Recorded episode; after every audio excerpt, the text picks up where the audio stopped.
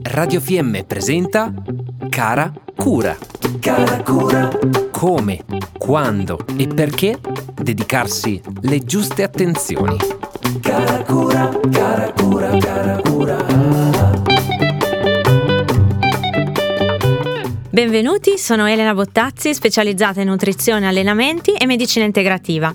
Oggi torniamo su un argomento di cui abbiamo parlato in una delle scorse puntate, il legame tra intestino e cervello, per quanto riguarda l'azione che questi due organi hanno sul sistema immunitario. Cerchiamo di chiarire subito. Vi ricordate che dicevamo che gli stimoli che provengono dall'esterno, così come la situazione che sta vivendo la persona, possono avere effetti sulle difese immunitarie? Se si sta passando un periodo di stress, lavoro intenso, problemi, tutto ciò può influenzare anche la capacità del nostro organismo di difenderci dagli eventuali microorganismi dannosi con cui entriamo in contatto, come batteri, virus, funghi, esponendoci di più al rischio di malattie. Ci può essere capitato per esempio che quando non siamo al massimo abbiamo una digestione più lenta e possiamo avere mal di pancia. Questo sempre perché l'intestino e l'apparato digerente in generale stanno lavorando sotto sforzo. La flora batterica, a causa dello stress e di alterazioni di salute, non riesce a svolgere al meglio le proprie funzioni, per esempio la difesa, la digestione, l'assorbimento di alimenti e delle sostanze utili come per esempio vitamine e minerali, causando quindi poi disturbi vari, stanchezza e quindi un circolo vizioso da cui si deve uscire.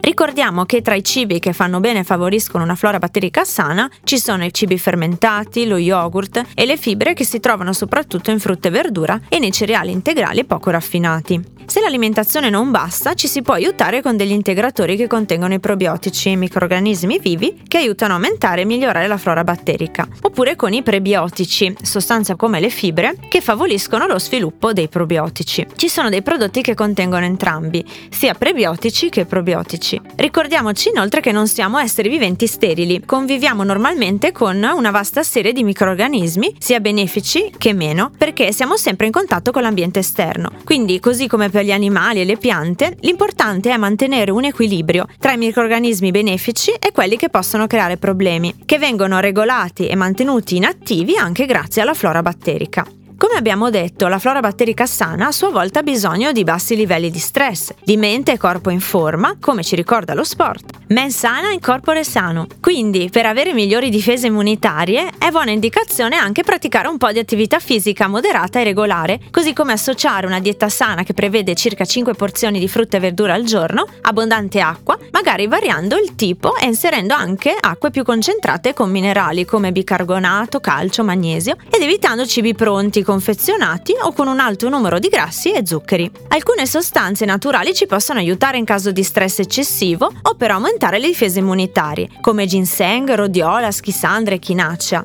Continueremo a approfondire questi discorsi in una delle prossime puntate. Per consigli e consulenze personalizzate su nutrizione, consulenze benessere o come personal trainer, contattatemi sul profilo Instagram Chiedi Come o via Radio Fiemme. Per oggi è tutto, appuntamento a una delle prossime puntate. Abbiamo trasmesso Cara Cura. Cara Cura. Come, quando e perché dedicarsi le giuste attenzioni.